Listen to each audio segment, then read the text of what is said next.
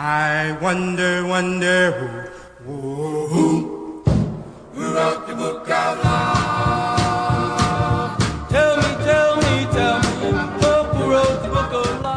Today on Bible Wonders, we're continuing on this whole seven names of God concept as we wonder today actually about the fifth name that's on the list of names that the Jews teach, or the seven names of God that if they were to misspell in the Torah when they were doing their scrolls, they would be lashed. And so I figure these are pretty significant names. And today's name is the one that we first see in Scripture. It's Elohim. And, you know, in the beginning, that whole idea of, of Bereshit that you'll hear the Jews speak of quite often, the first, you know, letters of the Torah are very significant to them. But in the beginning, God, and this particular God is that's the one that is Elohim. Now, Elohim is in the Old Testament 2,616 times. So it's certainly the second most popular name of the seven names that they list there.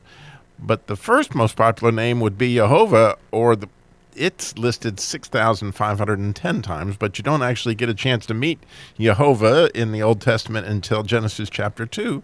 And you'll find that that's usually translated Lord. So Elohim is quite often what's translated God. And in this particular case, that's what we're seeing, certainly in Genesis chapter 1. And the thing that I, I can't help but ponder when you look at the letters of Elohim, we've talked about El because it's the beginning of the word El itself, which we talked about, and Elach, like we talked about yesterday, and we're going to get to Eloi tomorrow. But today we're in Elohim, so it's it's very similar the way that they're spelled because they all have that aleph, and then the lamed, which again is this whole idea of the aleph meaning the father sort of figure plus you know God's hand reaching down to man's hand reaching up, then to this lamed, which is the L sound that you're hearing in L, which is love and learning and very much shepherding. And so El just by itself is very much a picture of a shepherd. Now we're going to add today this idea of him. Well, the hey we talked about so much yesterday that's at the end of the other word is it's this absolutely beautiful letter that means expression.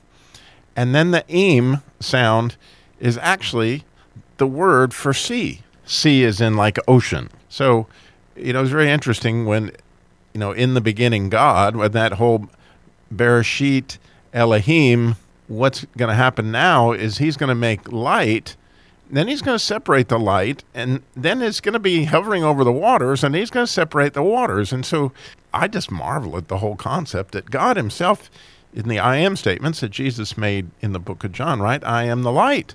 And so here He separates light, night into darkness, but He also sets the sun over the day and the moon over the night. And similarly with the waters, which very much always points to Jesus with this mem that's at the end of Elohim, is he separates first the firmament, right? So this idea of heaven, which we talked about a, a couple episodes ago about heaven being shemaim. Well, there's that I'm sound in the end. And so there's this sort of sea that's above the earth. When you look up, it's heaven. It's blue, and you, you taste it like you would a name every single time you breathe. But then there's also the sea that's on the land, and he separates it again because he separates when he puts the dry land in, the waters are separated once again. So it's fascinating to me that the light is separated twice and the waters are separated twice.